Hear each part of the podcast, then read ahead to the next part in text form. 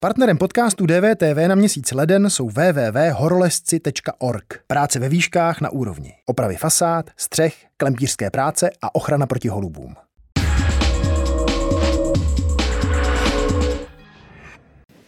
Britská mutace viru už je i v Česku. Výskyt nakažlivější varianty viru potvrdil státní zdravotní ústav ve třech krajích a podle vedoucí Národní referenční laboratoře pro respirační onemocnění Heleny Jiřičné může být mutace rozšířená už všude po Česku.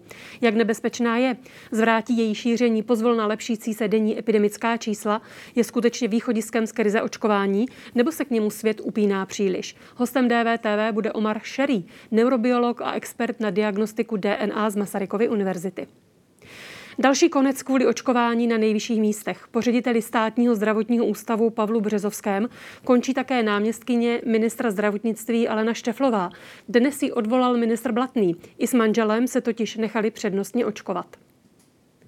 Kvůli pandemii a vládním opatřením skončila v loni oděvní firma Blažek v insolvenci. Podaří se firmu zachránit a bude bojovat oděvní průmysl kvůli koronaviru o přežití? Zeptáme se Ladislava Blaška, majitele firmy s pánskou módou Blažek. 60 let uplynulo od smrti fotografa Františka Drtikola. Nejen jeho známé fotografie, ale také malby a myšlenky probereme se spisovatelem Karlem Funkem v závěru vysílání. Hezký večer. Britská mutace viru v Česku, jak může ovlivnit epidemii u nás? Stihneme dřív naočkovat většinu populace nebo se do té doby promoříme? A k čemu je nedeklarované promořování, které se děje nyní, když protilátky vydrží podle odborníků jen pár měsíců? Hostem DVTV je po Skypeu Omar Sherry, neurobiolog a expert na diagnostiku DNA z Masarykovy univerzity. Dobrý večer.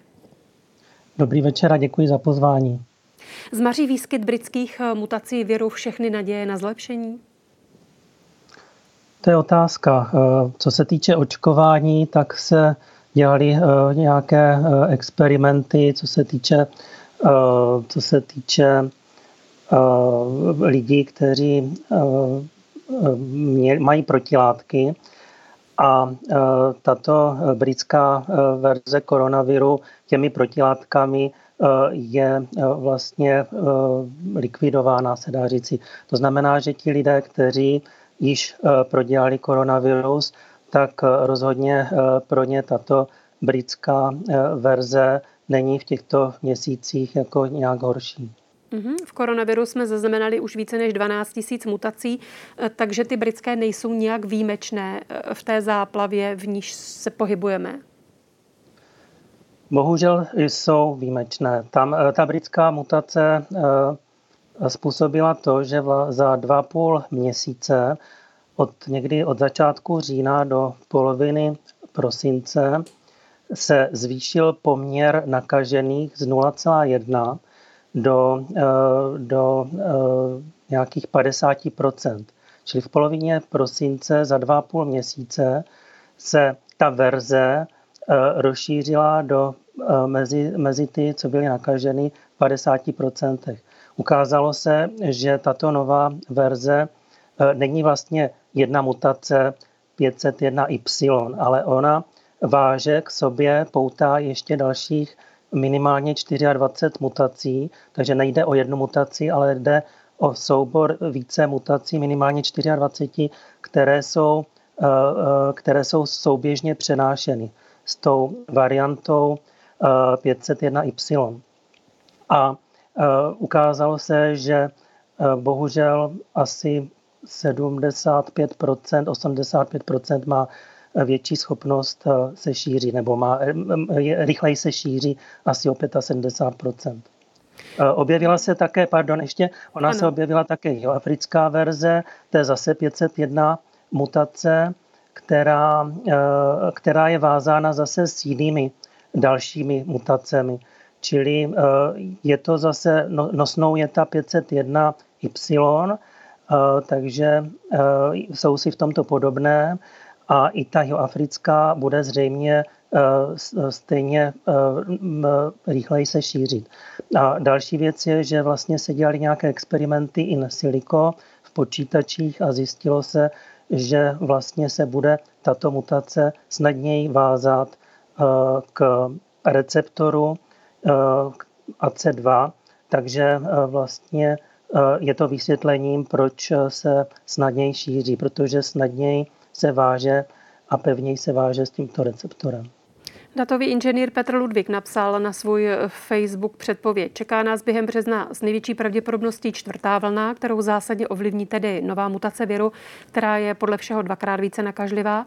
Má tedy pravdu? Povedou ty britské mutace k dalšímu tomu nekontrolovatelnému šíření viru, zahlcení nemocnic? Proto ta moje první otázka, jestli zmaří výskyt této mutace všechny naděje na zlepšení. To je velmi zajímavá otázka. Určitě eh, eh, má pan doktor Ludvík v něčem pravdu. Ono tady eh, nejde tak moc předvídat. Já jsem v minulém roce se stal expertem nad předvídání, co, jaké budou křivky a kolik bude nakažených a tak dál. A později jsem si uvědomil ke konci roku, že sice můžeme neustále předvídat, ale ve skutečnosti je to dáno těmi opatřeními, které bude dělat vláda v té dané zemi. Čili eh, v současné chvíli jako dělat nějaké predikce eh, je velmi zavádějící, eh, protože záleží velmi na tom, co tady bude, jaké tady budou nebo nebudou restrikce, co bude povoleno, co nebude povoleno a tak dále. K tomu se možná ještě dostaneme. No a ty stávající restrikce, tak ty by z hlediska toho, jaké tedy informace o nakažlivosti máme, tak ty by stačily na pacifikaci té britské mutace?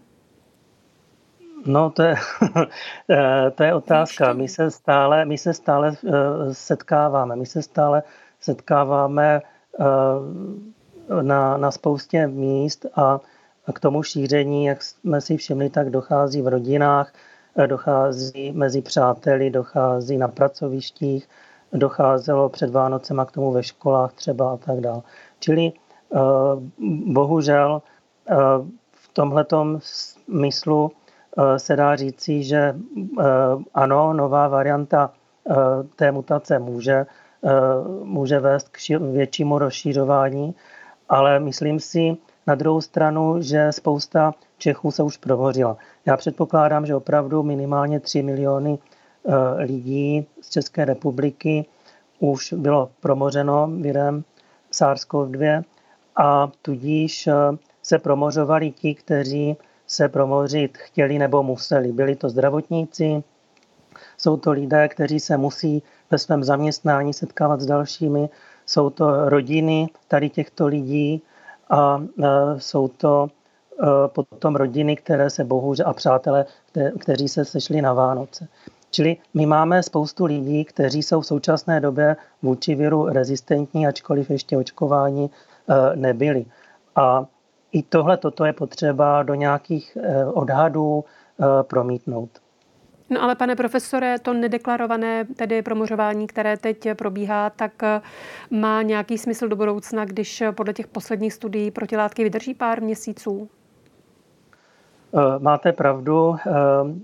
Vypadá to tak, že opravdu po několika měsících máme teďka zkušenost s tím, že třeba po dvou a půl měsících u těch, co byli třeba slabě pozitivní a e, nepropukla u nich e, ta infekce nějak razantně, tak e, opravdu žádné protilátky nemají. Nicméně je potřeba si také uvědomit, že byly činěny studie, které porovnávaly pacienty, kteří vlastně prodělali, prodělali koronavirus silný, slabý tu infekci, slabou, slabou tu infekci a tak dále. A nakonec eh, se zjistilo, že minimálně 6 eh, měsíců, spíše 8 měsíců si člověk udržuje eh, jakousi imunitu proti koronaviru. Těch imunitních reakcí a obraných mechanismů proti koronaviru je minimálně známo pět. A z těchto pěti, těch 6 až 8 měsíců zůstává aktivní zhruba, zhruba, pět, zhruba, mm-hmm. teda zhruba ty tři. Mhm. Pokud jde o tu britskou mutaci, tak eh, Boris Johnson mluvil o tom, že jsou tedy až o 70 nakažlivější tyhle mm, mutace. Nicméně Britové argumentují epidemiologickými daty a nižším počtem cyklů v PCR testu. Jsou toto pro vás přesvědčivé argumenty pro větší nakažlivost? Uh, ne, ne, tam my budeme muset počkat opravdu na to, uh, co se bude dál dít. Bude potřeba, uh, aby národní zdravotnické agentury nějakým způsobem zahájili sledování promořenosti té populace jednotlivými variantami těch mutací. Čili tohle, toto bude potřeba, aby se sledovalo. Ale já už jsem v minulých měsících, asi před půl rokem, veřejně sděloval, že se může při tak velkém promořování objevit nějaká nová varianta. Bohužel tenkrát jsem to řekl nešťastně, takže ono to potom význělo, jako že všichni zemřeme, tak to rozhodně není. Ale, ale e, opravdu je tady problém. Čím více budeme promořovat, tím snadněji se objeví další mutace a nejenom nějaká britská, africká, objeví se i další. A já pořád opakuju dokola, že my se toho víru potřebujeme zbavit. A ne, my jsme ve válce. My jsme v současné době ve válce, de facto od druhé světové války tady v České republice i jinde ve světě obdobná situace nebyla. A my si musíme uvědomit, že jsme opravdu, opravdu e, na různých úrovních boje. Různí lidé bojují různým způsobem. Jsou tady kolaboranti, kteří říkají, musíme se promořit a ono to bude dobré, zvykneme si na to a ten virus tady s námi zůstane, to je de facto kolaborace s tím virem. A máme tady další aspekty, kdybychom to porovnávali s druhou světovou válkou, tak de facto e, je to úplně to tež a my potřebujeme v první řadě táhnout za jeden pro vás a ne se neustále handrkovat.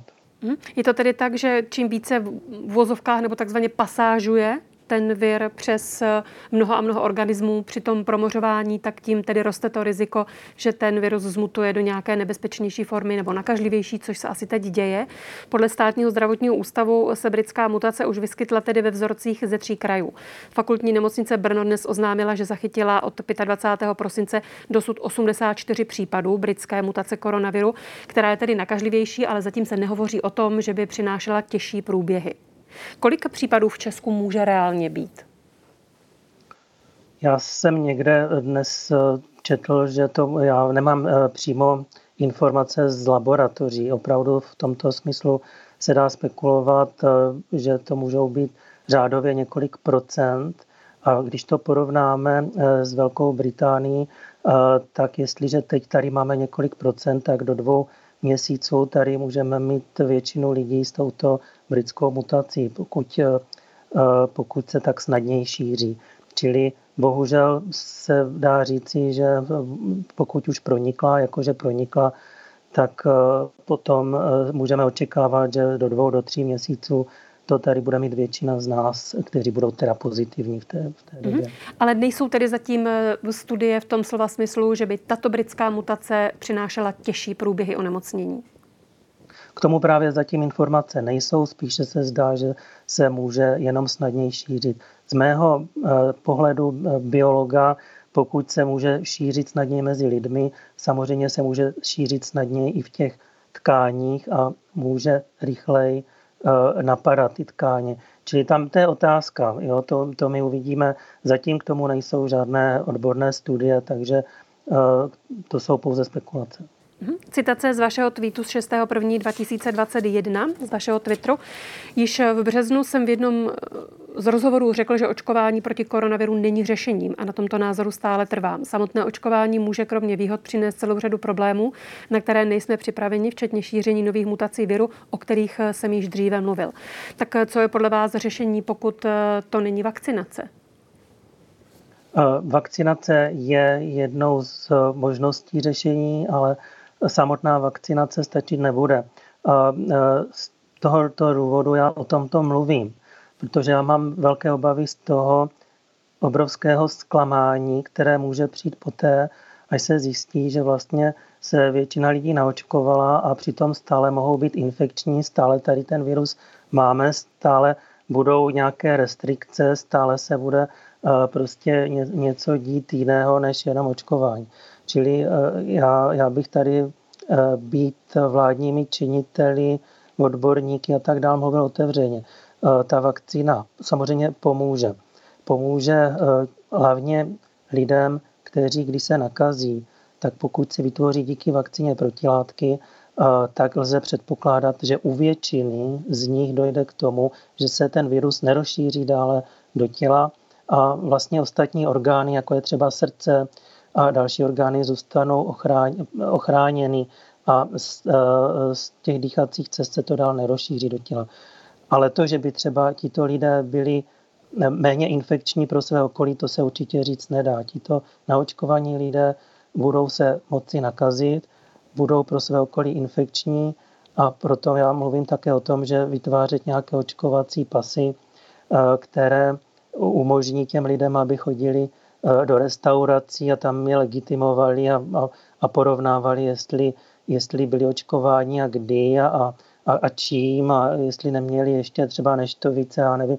Tohle to mně připadá opravdu jednak přitažené za vlasy a jednak je to eh, velmi nebezpečný experiment, sociologický experiment, který může vyústit velmi, ve velmi nepříjemné, eh, nepříjemné drama, které se pak může začít odehrávat mezi lidmi. Eh, to, že budou někteří eh, nálep, prostě polepování nálepkama, že jsou o něco lepší, protože se nechali očkovat, než ti druzí, co se nenechali očkovat. No a podle vás, pane profesore, ty stávající vakcíny, které jsou tedy už dostupné, to jsou ty vakcíny té první generace, tak tyhle mutace nové, ty britské, specifikují nebo ne? Zatím, co, co zase se dělali in silico experimenty, tak se ukazuje, že by nějak neměla být účinnost těch vakcín eh, ovlivněna, čili zatím tyto, eh, které se šíří, eh, tyto varianty mutací, tak by neměly nějak ovlivnit ty ochranné účinky těch vakcín a nebo ochranné účinky protilátek také, kteří, které si lidé vytvořili, pokud už byli nakaženi. Čili v tomto, v tomto případě zatím můžeme být v klidu. Mm-hmm. Taky profesor Hell z Alabamské univerzity mluvil v DVTV o tom, že není problém dodat do vakcín potřebné molekuly tak, aby se tedy vakcína trefovala do nových mutací. Poslechneme Není to? problém smíchat pět nebo deset různých variant toho viru Takže do jedné vědci vakcíny. mohou rychle reagovat na ano. případné mutace. Ano, a musím Takže říct, se nemůže stát, že ty vakcíny jsou neúčinné, protože neodpovídají na ten typ mutace, který zrovna způsobuje epidemii v té či oné zemi. To se může stát, ale naštěstí můžeme smíchat teda víc vakcín mm-hmm. dohromady a naštěstí v případě těch RNA vakcín ty firmy můžou změnit tu sekvenci RNA během hodin. Mm-hmm. Během hodin, nepochybně dnů. Uh, musí se to potom teda samozřejmě validovat a, a ověřit, ale to bude podstatně rychlejší, protože už máme představu o bezpečnosti vakcíny. Takže tohle to bych neviděl jako velký. Můžeme velice rychle reagovat na tyto mutace. Pane profesore, tak tohle je asi tedy dobrá zpráva, protože ta věda příliš tady nezaostává za tím virem, který mění podoby. Ano, přesně tak. Já, já už jsem asi před dvěma lety na Twitteru eh, psal, že máme budoucnost, eh, budoucnost v mRNA vakcínách právě a viděl jsem v tom obrovskou budoucnost. Eh, tam se jedná především o léčbu různých typů nádorů. Jedná se zde o, léč, o prevenci parazitálních onemocnění, eh, jako je leishmanioza třeba eh, a, a další. Čili eh, musíme si uvědomit, že ty vakcíny proti koronaviru, které máme, ty mRNA vakcíny, přinesou na základě těch poznatků, které nyní získáme, obrovské, obrovské množství nových vakcín proti eh, dalším chorobám a zachrání v blízké budoucnosti, to se velmi urychlí ten výzkum, zachrání v blízké budoucnosti další ne miliony, ale možná desítky milionů životů. Ty mRNA vakcíny byly ještě před čtyřmi lety z sci-fi. Opravdu, eh, když se podíváte do odborných časopisů, tak se o nich psalo o jako velmi perspektivní budoucnosti.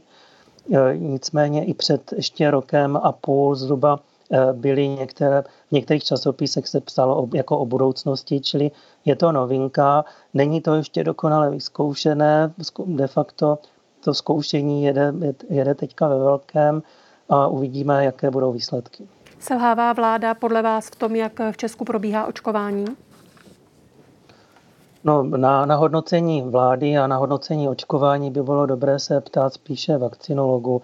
Já opravdu nejsem expert eh, na Eh, na nějaký management vakcinace.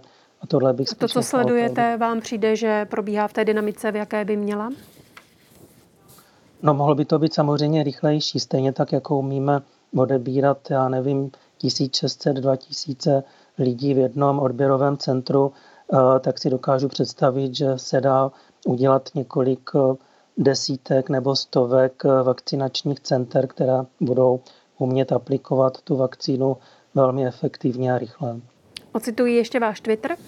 O nesmyslu s názvem PES jsem tu psal 16.11.2020. Ukázalo se, že jde skutečně o nesmysl. Za ještě nesmyslnější ale pokládám nového psa, který má monitorovat množství nemocných v nemocnicích. Pak vlastně PES nechrání před epidemí, ale udržuje přijatelné množství lidí v nemocnicích.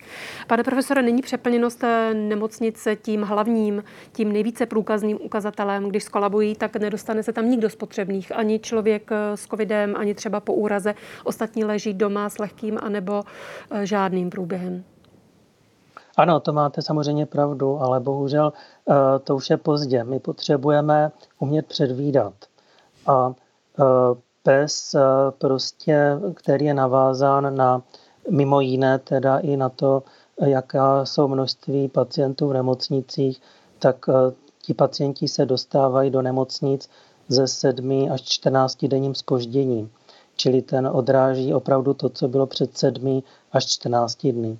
Co se týče kritiky psa, tak eh, on, eh, pan doktor nebo pan profesor Kulvajt už eh, se mnou komunikoval také na Twitteru, byl myslím mírně rozezlen, že kritizuji jeho psa. Já bych zde otevřeně měl říci, já vůbec nemám nic proti psovi. Já nemám vůbec nic proti odborné, odborným způsobům, jak hodnotí ten pes tu situaci. Já to, co kritizuji, je, že ten PES je akademická záležitost, která je hodná prostě akademiků a je naprosto nepoužitelný do, do normálního života pro běžné občany, pro běžné lidi.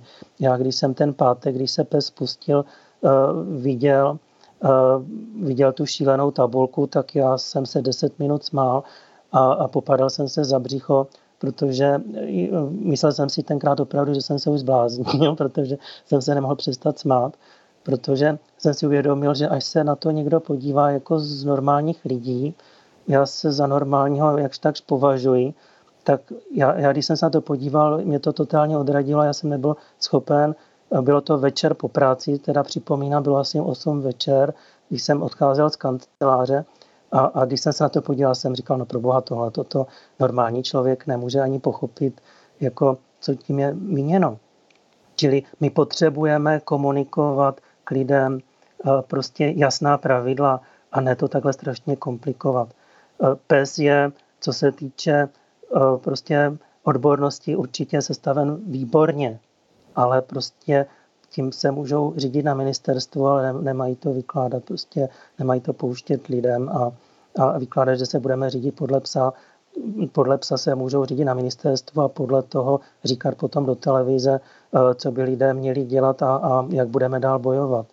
Ale jako, pro lidi možná je to alespoň pro lidi je to možná aspoň nějaké, nějaké měřítko nebo něč, ně, něco, čím se mohou v té chaotické, nepřehledné situaci aspoň trochu řídit. Vy kromě psa jste resuscitoval taky netopíra, to už je úplná parodie z vašeho Twitteru. S, nadsázkou navrhují nový systém Netopír, který bude monitorovat průměrný počet dnů čekací doby v krematoriích v daném okrese. Netopír 1 bude jeden den, Netopír 3 bude tři dny čekání na kremaci a Netopír 10 bude 10 a více dnů, kdy se bude čekat na kremaci. Je to obdoba nového psa. Jen se ptám, jestli je vlastně na místě až takový výsměch tomu systému, protože Netopír by nám asi opravdu k ničemu nebyl. Ne, samozřejmě, jak jsem na začátku toho tweetu, jestli jste si všimla, napsal s nadsázkou, mm-hmm. protože jestliže, jestliže eh, nový pes se eh, eh, vlastně opírá o počty pacientů v nemocnicích, tak pokud se ještě můžeme spozdit o dalších 14 dní, tak my se můžeme orientovat podle lidí, kteří zemřeli a potom vlastně by bylo hloupé to nazývat pes, já bych to potom opravdu nazýval netopír ale, ale tohle toto opravdu byla nadsázka, to samozřejmě se nemyslel vážně. Mě jenom mrzí, že právě eh, ten pes, eh, když se na, na to sama eh, podíváte, tak je vládou neustále znásilňován a, a nucen vlastně do, do, do dalších změn a, a, a úprav a vlastně k ničemu to nevede. Tohle byl důvod, proč jste odešel z odborné vládní skupiny, protože tam jste mohl se svými návrhy vlastně být eh, co platný. Vy jste odešel, byť samozřejmě tam ještě došlo k souběhu, kdy jste byl současně odvoláván. Prostě výsledek je ten, že tam nejste. Ano, on odcházel pan docent Hajduch a musím říci, že za celou tu eh, dobu, eh, co, co tam byl pan docent Hajduch, tak on měl velmi konstruktivní nápady, řešení. De facto jsem zjistil, že od poloviny minulého roku cokoliv on řekl, já jsem eh, s tím naprosto souhlasil. Tak určitě jste měl svůj rozum, své nápady. Tak bylo to navázáno jen na pana Hajducha, to vaše působení tam, nebo co vám tak vadilo, že jste musel odejít? No, eh, já, já bych odešel jak, tak, jak tak. Uh-huh. Tam začalo, začalo hromadné odcházení a já jsem v té době vlastně napsal panu ministrovi, že žádám o propuštění z té stávající skupiny, která se rozpadá. Protože, A co byl ten důvod? Co vám tak vadilo? No, eh, ono to mluvil i pan docent Hajdu. Tady se eh, neustále dělo to, že vždycky eh, my jsme něco doporučili, vláda vymyslela něco jiného, potom to bylo v médiích a potom se do naší skupiny víceméně dostala informace, že to bude tak a tak a že máme zajistit, aby to tak bylo. Čili, eh, a o tom mluvil pan docent Hajduk. Čili to bylo takové zvláštní znásilňování eh, těch členů eh, tady toho týmu a ono to nevadilo jenom mě, ale ono to vadilo de facto všem mm-hmm. členům toho týmu. Čili to byla jedna z věcí. No a potom já jsem kritizoval antigenní testování, už když byl pan profesor Primula ministrem zdravotnictví, tak jsme se i v rámci skupiny, setkání celé skupiny mírně chytli a pohádali. Proč vadilo vám, že byly mm, citlivé jen z 28%, jak některé ty, ty informace o tom hovoří, třeba profesor Hel právě mluvil o tom, že ty, co jsou tady, tak mají citlivost jen 28%. To vám vadilo? Ano, mě, mě vadilo toto, protože uh, uh, tam uh, třeba, co dělal pan profesor drví, eh, dřevínek, co dělal v Motole, eh, experimenty s citlivostí těch testů, tak se ukázalo, že ta citlivost je mezi 70-80 procenty a záleží na tom, když to porovnáváte s různými cykly PCR, tak ta citlivost může spadnout i na tu citlivost, o které mluvil pan profesor Hell a má samozřejmě pravdu. K čemu tady může dojít? Tady může dojít k tomu, že vy otestujete někoho jako negativního a on potom někoho nakazí. Tomu se říká nežádoucí příhoda. Pokud ten někdo, koho nakazí, tak zemře, je to nežádoucí příhoda, jestli bude mít trvalé zdravotní eh, problémy, je to nežádoucí příhoda, na to jsme jaksi tady eh, zapomněli, že, že ty testy musí mít určitou citlivost a pokud ji nemají, tak potom dochází k takzvaným nežádoucím příhodám a v rámci koronaviru je to porovnatelné jako s HIV, virovými hepatitidami a tak dále. A když se podíváme, eh, to, je jedna věc. Čili eh, ta, ta citlivost těch antigenních testů eh, je jedna věc, druhá věc je specifita. Ta specifita není stoprocentní ani zdaleka ne. Představte si nějakou bábinku v nějakém domově důchodců, kterou ten test označí jako pozitivní, přestože bude negativní.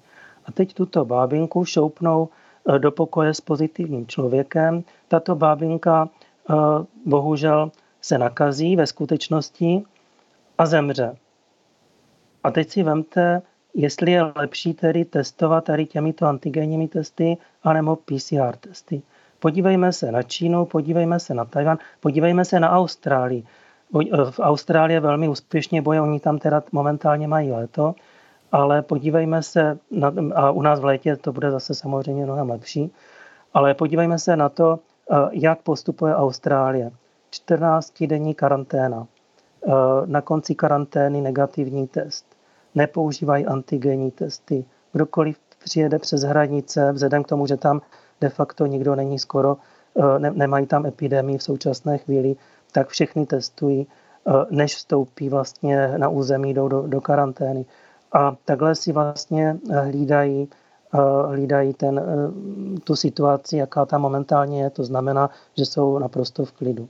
Ano. Pane profesore, já vám děkuji za rozhovor a děkuji za váš čas. Naschledanou. Také vám děkuji za pozvání. na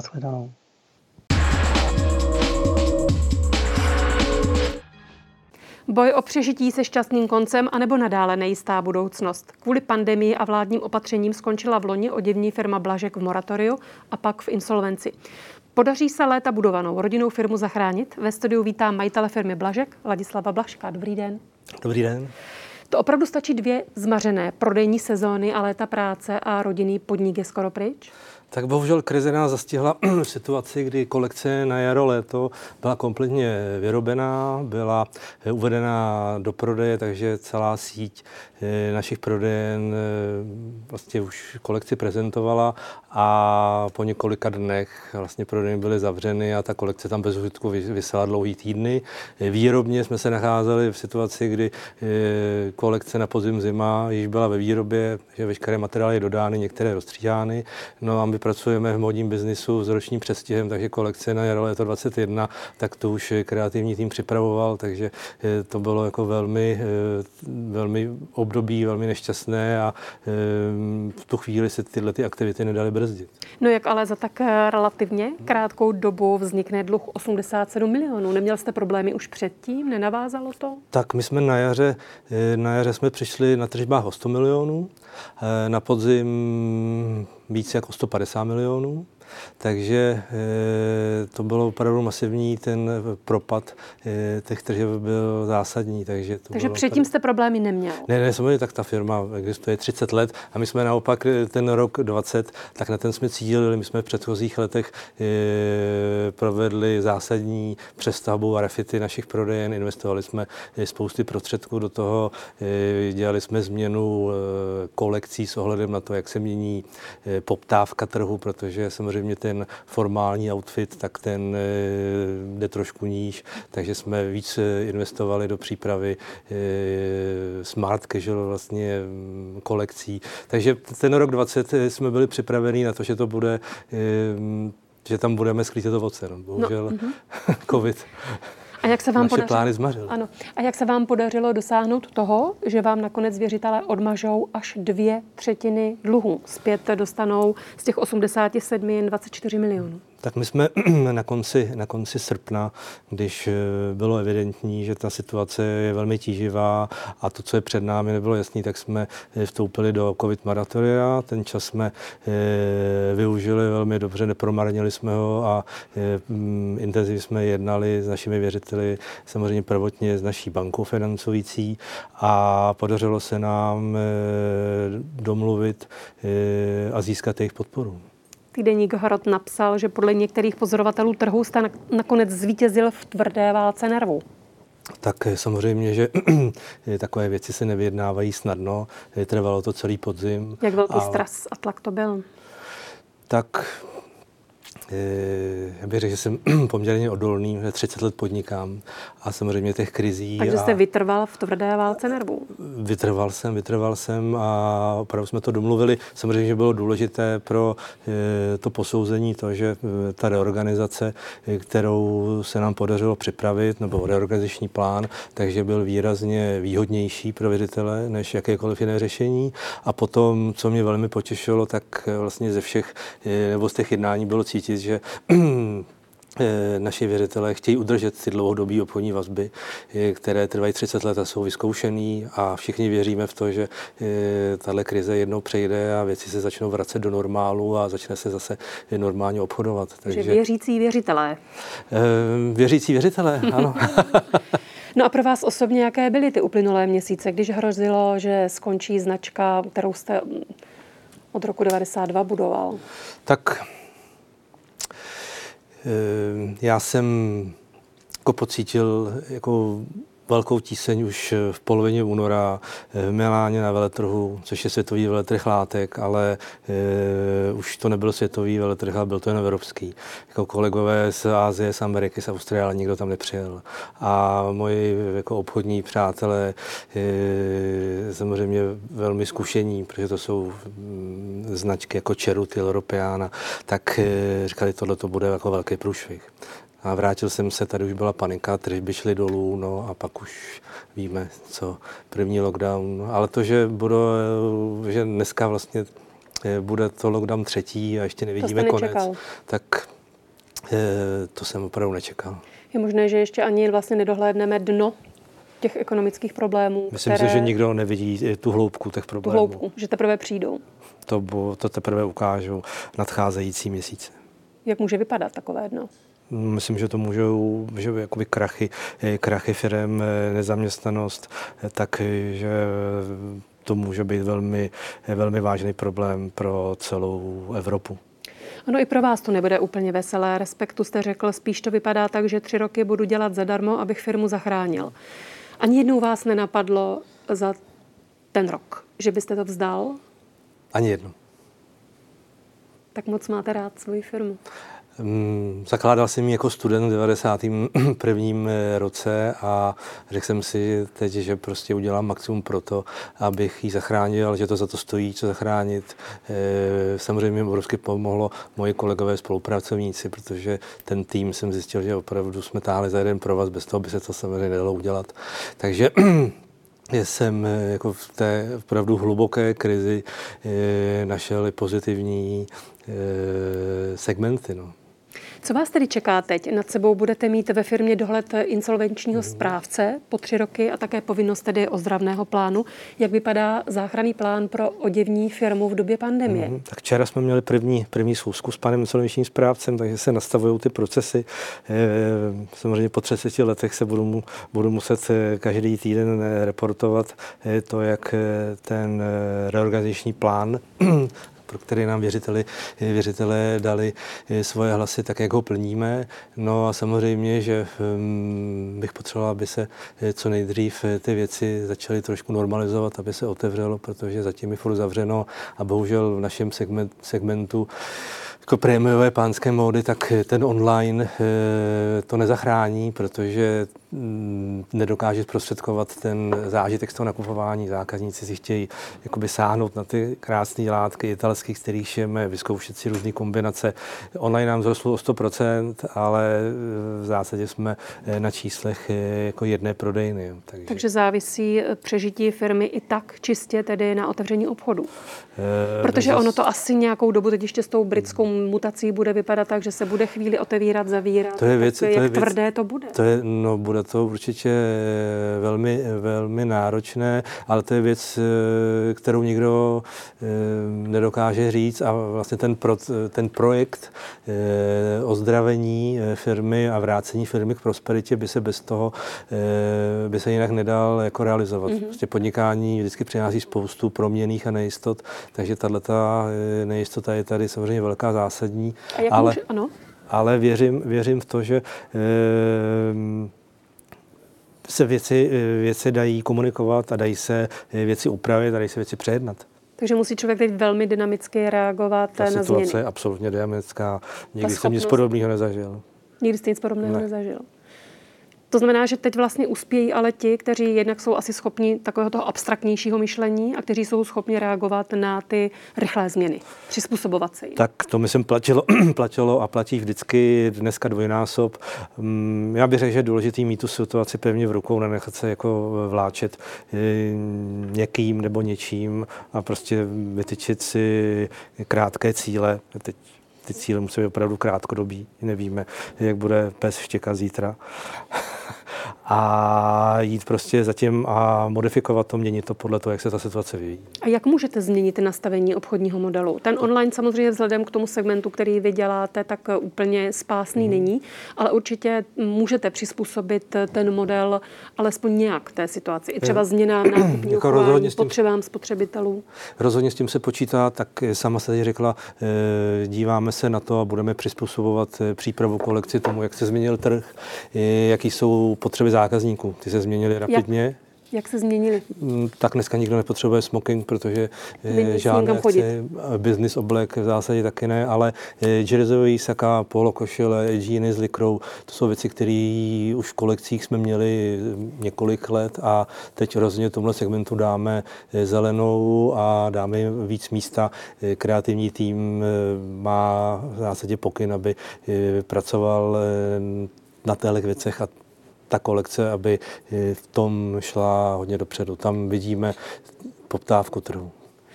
To je jedna věc. Ano. Možná další věc je, samozřejmě velikost malobchodní sítě a efektivita malobchodní sítě, takže dojde určitě k určitému zúžení a my jsme teď v procesu Zúžení čeho? zúžení eh, počtu prodejen.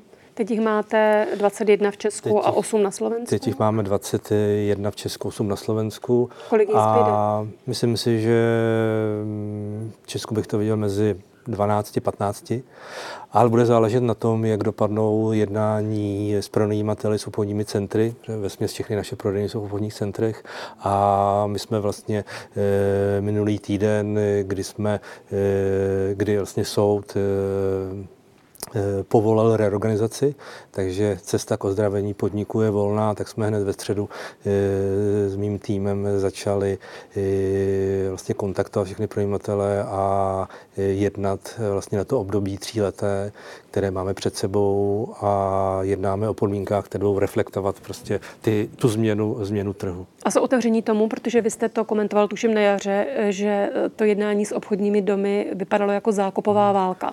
Tak ta už skončila? Eh, Ta skončila už na podzim, ta skončila už na podzim a mm, musím říct, že eh, ty jednání jdou jako velmi rychle dopředu.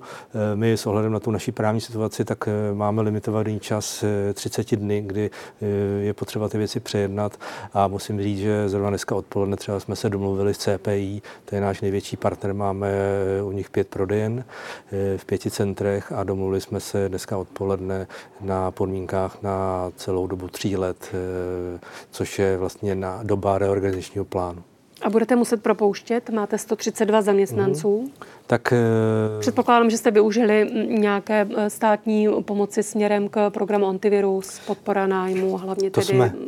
Mm, platy. jsme, antivirus jsme využili, využili jsme covid nájem. Takže jste Eh, nemuseli propouštět. takže jsme zatím propouštět nemuseli. My jsme v loňském roce, hm, řekněme, taková ta přirozená fluktuace, tak eh, ty místa jsme neobsazovali, takže máme některé volné pozice a pokud se s těmi pronajímateli domluvíme, tak eh, rozhodně o žádné masivní propouštění nepůjde. Dokážeme i v těch městech, kde máme třeba dvě prodejny, tak pokud by se jedna zavřela, tak ten tým přesunou třeba do jiné, takže myslím si, že tohleto, eh, tato situace, že zatím eh, nebude muset nastat. Jaký je konečný účet za rok 2020? No, tak konečný účet, eh, jak jsem říkal, propad, propad obratu přes 200 milionů a hm, samozřejmě jakoby účetně to asi nejsem teď schopen na to odpovědět, to teprve se bude dopočítávat. Co uděláte s podzimní kolekcí? My jsme podzimní kolekci, jak jsem říkal, že částečně, částečně jsme tam už jsme částečně dokázali jako přibrzdit, takže jsme některé, e, některé materiály jsme nechali nevyšité, čekali jsme, domluvili jsme se s našimi e, kooperujícími výrobci na tom, že budeme vlastně zařazovat a o, zařazovat e, výrobu toho zboží podle toho, jak bude otevřeno. Bohužel, jak víme, na podzim byl další lockdown, takže jsme tam, co se týká skladových zásob, tak jsme na tom docela dobře. My jsme museli, problém byl, že jsme museli vyprodat tu kolekci jaro léto, tam nešlo nic zabrzdit. Mm-hmm. A prostě na jaře e, ta kolekce zůstala neodprodaná, tuším z 80%. A e, byla ušitá z elnu, z bavlny, ze světlých materiálů, bílé tenisky. To se nedá prodávat na podzim. Potřebovali jsme uvolnit e, prostředky na provoz firmy, na e, financování e, další výroby. Takže my jsme vlastně celý jaro měli zavřeno no a potom jsme za likvidační ceny tu kolekci museli vyprodat, protože nic jiného se s tím nedalo. Žádný záchranný plán pro tyhle ty krize asi firmy nemají, s tím se asi nedá dopředu počítat, nebo měli jste něco jako záchranný plán pro případ nějaké pro takhle, pro, protože, krize? eh, protože máte dlouhý týdny, každý den tržbu nula. Na to se žádný záchranný plán nedá připravit. A vy si financujete navíc kolekce sám, je to tak? Ano.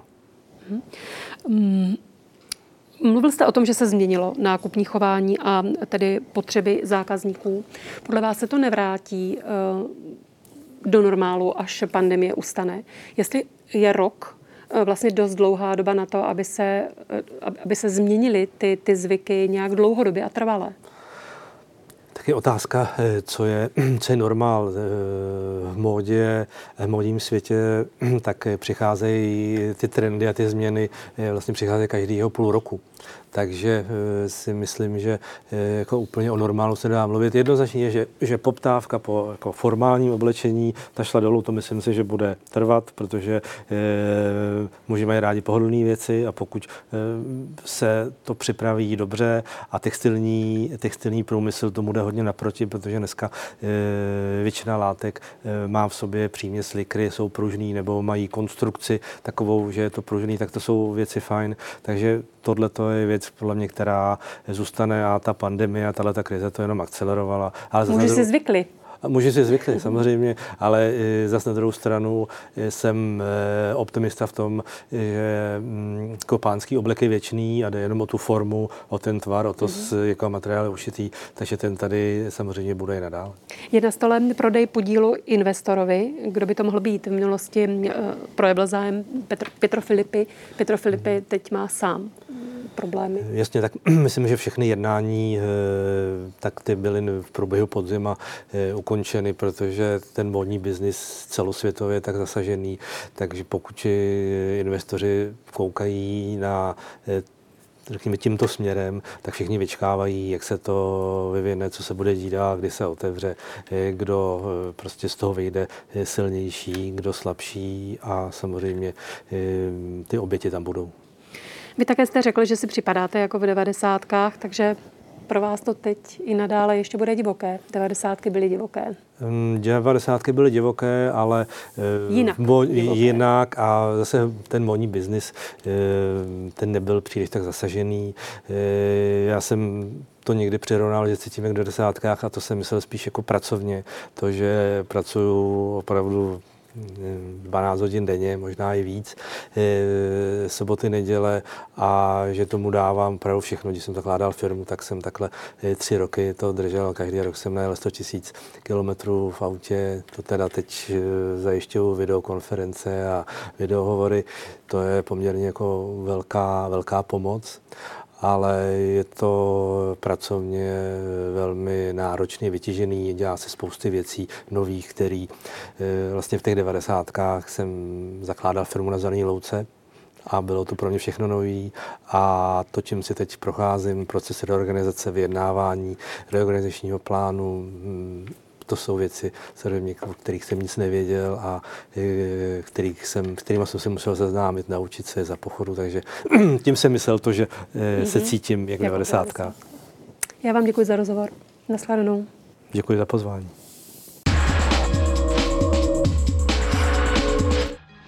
Před 60 lety zemřel světoznámý fotograf František Drtikol. Jeho černobílé fotografie plné dynamiky a tanečních gest se zvláštním světlem umístěvaným za model jsou slavné. Méně už ale lidé vědí, že později byl taky vynikajícím malířem a významnou mysticko-filozofickou osobností první poloviny minulého století. Odkaz Františka Drtikola projdeme se spisovatelem Karlem Funkem, znalcem Drtikolova učení a díla, napsal o něm knihu Mystik a učitel. Vítejte v DVTV. Dobrý večer. Kým pro vás Fráňa Drtikol je? Máte spoustu jeho osobních věcí? Dostal jsem se k němu skrze jeho odanou žákyni a e, později i pečovatelku paní Aničku Soukupovou, ke které jsme s mou partnerkou Martou chodili e, meditovat. U ní se meditovalo krásně, protože e, to bylo mezi Fráňovou obrázkama Dokonce pamatuju, když jsem k ní poprvé přišel, že jsem byl štěstím bez sebe, protože ona spráskla ruce, co já vám dám na přezůvtí. Tady jsou bačkory po Fráňovi. Tak, takže jsem měl tehdy půjčený bačkory po Fráňovi a Anička vždycky, když jsme domeditovali, tak byla taková zíhla a stačilo říct, tamhle ten obrázek je krásný, tak ho sundala a dala mi. Já už jsem si pak dával pozor, abych jí nic nepochválil, protože bych její byt přemístil. A potom s ní bylo taky dost hezký povídání o poslední chvíli Fráňova života, ale nebudeme předbíhat. Vy taky jste dobře znal jeho dceru? Elví, er, Ervínu Bokovou Drtikolovou. Měl jste i od ní nějaké materiály a podklady, protože ono o Drtikolově známo, že on sám nic nesepisoval a mnohdy naopak jeho žáci na poslední chvíli zachraňovali jeho poznámky, jeho úvahy, které on vyhazoval do uhláku a do odpadkového koše, tak je zachraňovali a pak sepisovali. Paní Ervička, když žila v, ještě v, v Poděbradech, tak jsme za ní párkrát jeli, byli jsme krásní přátelé, taky mi dala pár obrázků, ale s Fráňou jí nebylo dáno moc dlouho pobejt. Jinak ona byla taneč, umělecká tanečnice, což byl taky tehdy průkopnický e, obor tady, mm. takže je možný, že Fráňa čerpal některé ty e, i u těch figurek, i na fotografii ty taneční pózy. I... Takže odtud ta dynamika těch těl a taneční pózy. Tak je Možná. to patrně od ní a druhý zdroj řekl bych, že nepopiratelný byla eurytmie doktora Steinera. To je pohybové umění.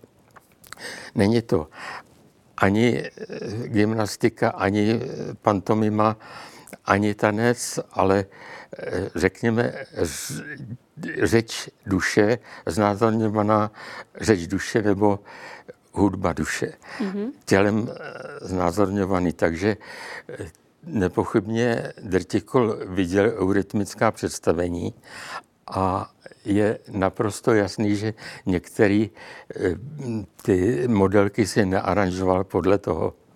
Drtikol byl světoznámým fotografem první třetiny minulého století a v knize Mystika učitel citujete z jeho zápisku oči široce otevřené třeba k tomu, jak pracoval se světlem, jak pracoval se stínem. Ocituji ho. Stín hraje úplně samostatnou úlohu, zvláště při plnění plochy. Dává život, zdůrazňuje, je právě tak důležitý jako věc sama.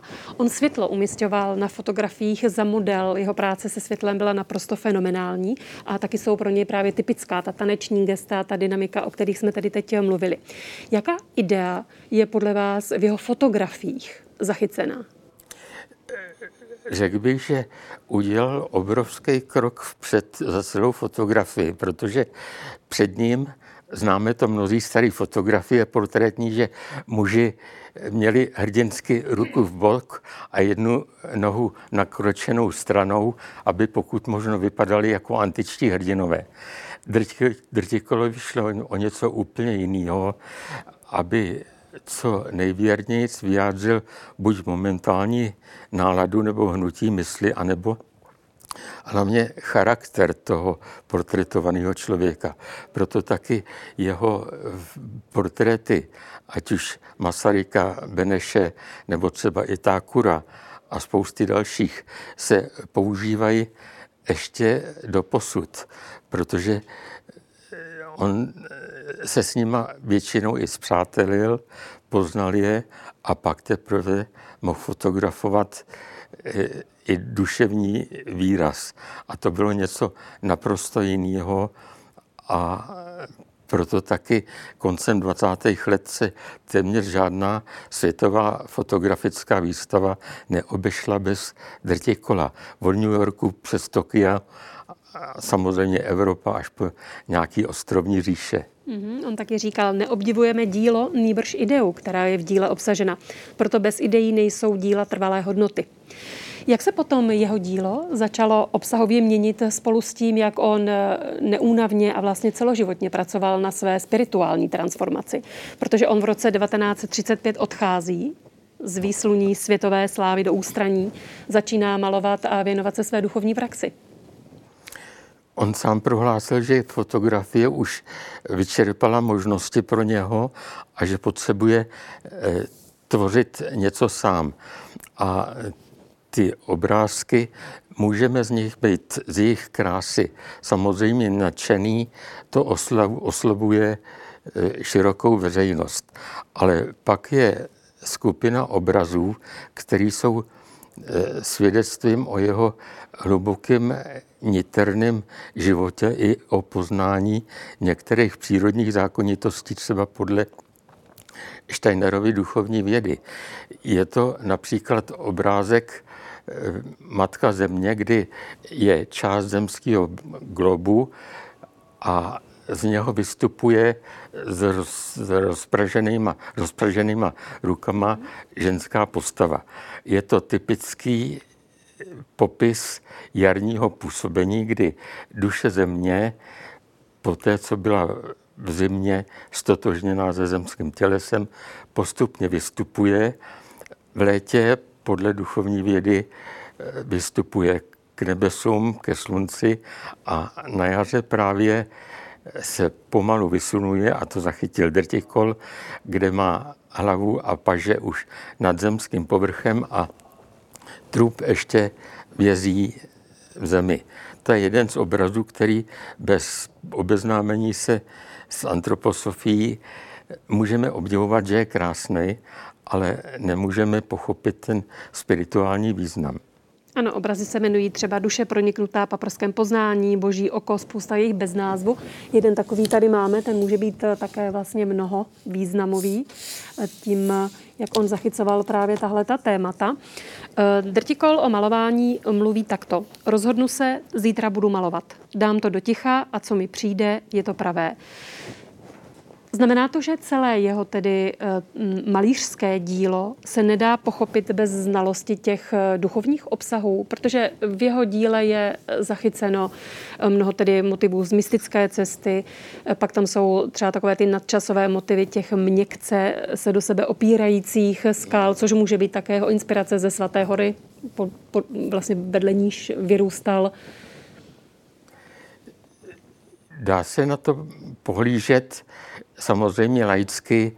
Eh, mnoho vrstev to má. Má to mnoho vrstev a eh, pokud eh, jsme schopni poznat ten ezoterní náboj, tak je to teprve to pravý, ale není to podmínka. Je to úžasný, ale většina lidí o tom netuší, ale ono to působí, nemám rád slovo magie nebo mystika, ale nějak tak to působí právě tím nábojem, který není nějak prezentovaný slovně, ale něco v tom je. To je taky jeho jedna z jedinečností. Mhm, jakými slovy byste tedy popsal jeho umělecký odkaz? On Často mu kritici vytýkají, že zůstával u recese, pardon, u secese a symbolismu, i když už tyto směry eh, koncem 20. let a ve 30.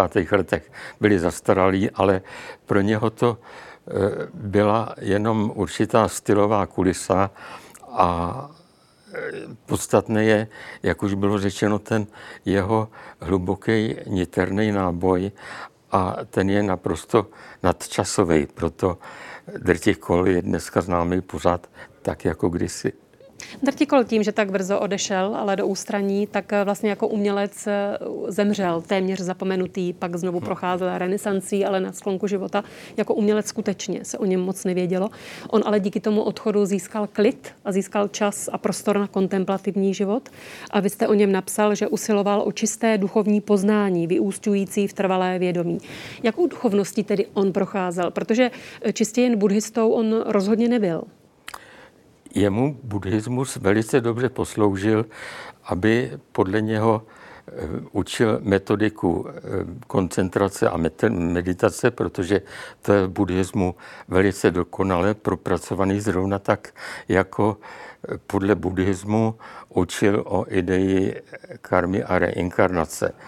Ale zároveň po té, co se poznal s Rudolfem Steinerem, tak je nepochybný, že ho oslovil i ten niterný ezoterní impuls křesťanství. Samozřejmě ne to církevní, to s gustem kritizoval, ale protože eh, poznal, že v křesťanství jsou ty samé ideje jako v buddhismu, ale navíc ještě oživený tím Kristovo impulzem, tak i z jeho soukromých poznámek je zřejmý, že šel hlubokou křesťanskou cestou. Například jeho zážitek z roku 28 splynutí se srdcem Kristovým. Tam není co dodat. To je naprosto eh, jasný a zřetelný. A takových stavů tam bylo víc. Vy tady máte knihu poznámek jeho? Nebo vlastně tohle je kniha, na níž potom na, jehož, na, na jejímž základě vznikla tato? Toto je jeden z mých opisů, má to přes 350 stran, který jsem ještě za komunistů eh, dával eh, v plén, protože Drtikol byl eh, komunistama zavržený a je to jednak podle původních jeho nějakých poznámek, ale ještě jsem oslovil některé jeho další žáky, takže jsou tam i vzpomínky některých žáků, navíc oproti té původní knížce, kterou, kterou měla Anička Soukupová. Mm-hmm. On je jeden z jeho nejoddanějších žáků, František Hain, ve svých vzpomínkách napsal. Po cizím mnozí lačněli a plynule osvícený přebýval v jejich středu v Praze. V hrubou houni oděn byl a často drsnými slovy hovořil a přece v srdci svém skrýval nespočet diamantů, zkáze času nepodléhajících. Měl hodně následovníků, jaký on byl učitel, protože lidé za ním chodili do té pronajaté vily na Spořilově. Je nutno tedy říci, že některé skutečně svoji drsnou mluvou odrazoval. On dokázal být k těm, kteří byli pokorný a viděl, že se opravdu poctivě snaží, tak dokázal být velice jemný a dával srdce na dlani. Pak k němu chodili ale takový, kteří buď chtěli říct, že byli u drtě kola, anebo e, tam chtěli nějakou senzaci a tam popustil úzdu svýmu e, někdy vulgárnímu slovníku, takže když dejme tomu k němu přišla Irenka Kellnerová, kterou jsem kdysi taky znal, stoupentkyně Brantna a říkala mu, ale náš mistr říká tohle, náš mistr tamhle to, náš mistr, tak co jiného mohl Fráňa říct, než eh, já jsem na vašeho mistra a to nebo běžte si s vaším mistrem eh, někam, protože eh, mu to vadilo a právě že k němu chodili některý, já o nich říkám, že si nechtějí poškrábat duchovní metalízu. A on je vyloženě provokoval, protože to duchovno měl protažený až do normální, praktický zemský úrovně a nedělil to na běžný život a takzvaný nějaký výsuny do duchovna. Mm-hmm. Bůh je tam, kam ho vpustíme. Zlo není ve světě, ale chtění. Nemyslet očima. Mám-li Boha v sobě, přestává žádost. Moudrý nemyslí, on ví, má vědomí. Vymírání se až do bodu klidu. To je pár jeho soukromých poznámek, otištěných tedy v té vaší knize. Má ještě dnes co hledajícím nabídnout? Jestli má co nabídnout, podle vás, dnešnímu člověku, který hledá? Určitě ano, protože to jsou nadčasové pravidla, který na rozdíl od některých gurů prezentoval naprosto přirozeně, skromně a záleželo na dalších, co s tím udělali. Takže i v tomhle má trvale co nabídnout a proto i je o něj i ve světě zájem. Mm-hmm. Podle vás Drtikol nepatřil k převratným reformátorům nauk, spíše k praktikům, kterým učení slouží jako lešení, které odstraňují, když splnilo svůj účel. Došel tedy o naš navrchol poznání. Vy jste zmiňoval úplně na začátku ten jeho odchod, při kterém právě byla Anička Soukupová, již jste dobře znal.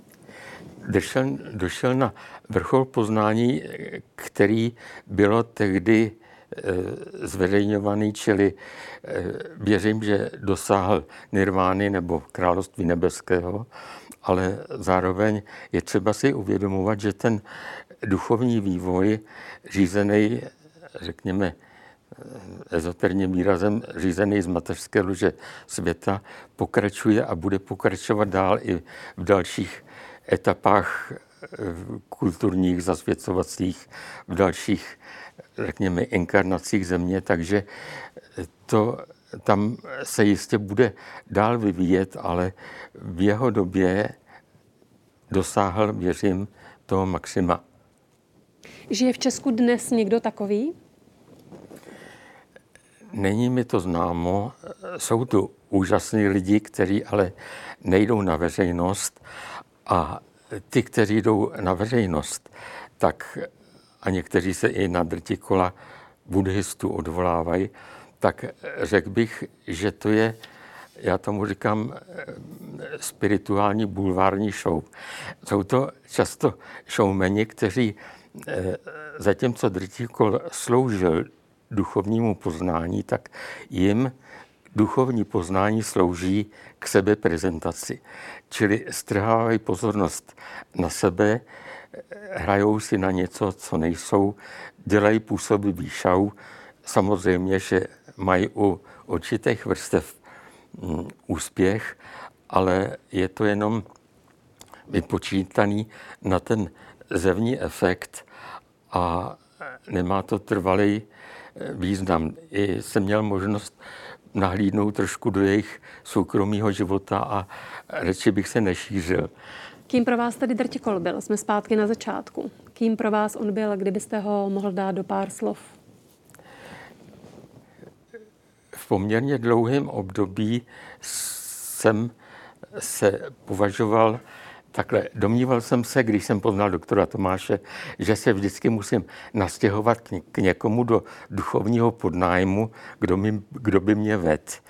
A z toho mě vyvedl ten drtikol, který právě učil té naprosté samostatnosti. Takže eh, to bylo pro mě to podstatné a zároveň ale i bych řekl, že ten eh, další vývoj v duchovním poznání vede trošku víc k tomu zajiskření toho budoucího slovanství, toho srdce, nemyslím nějaký citový rozplizlosti, ale více toho eh, vědomí sounáležitosti a možná i trošičku ten impuls duchovního ženství, čili mariánství. Samozřejmě ne kostelně, ne zase nějaký citový rozplizlej kýč, ale to skutečný kosmický duchovní ženství. Takže možná, že implicitně to v Drtikolovi pro budoucnost bylo taky obsažený, ale domnívám se, že tudy povede duchovní vývoj v dalších, nevím jestli staletích nebo tisíciletích. Já vám děkuji za rozhovor i za váš čas, Taky. který jste věnoval DVTV. Nashledanou. Nashledanou, děkuji.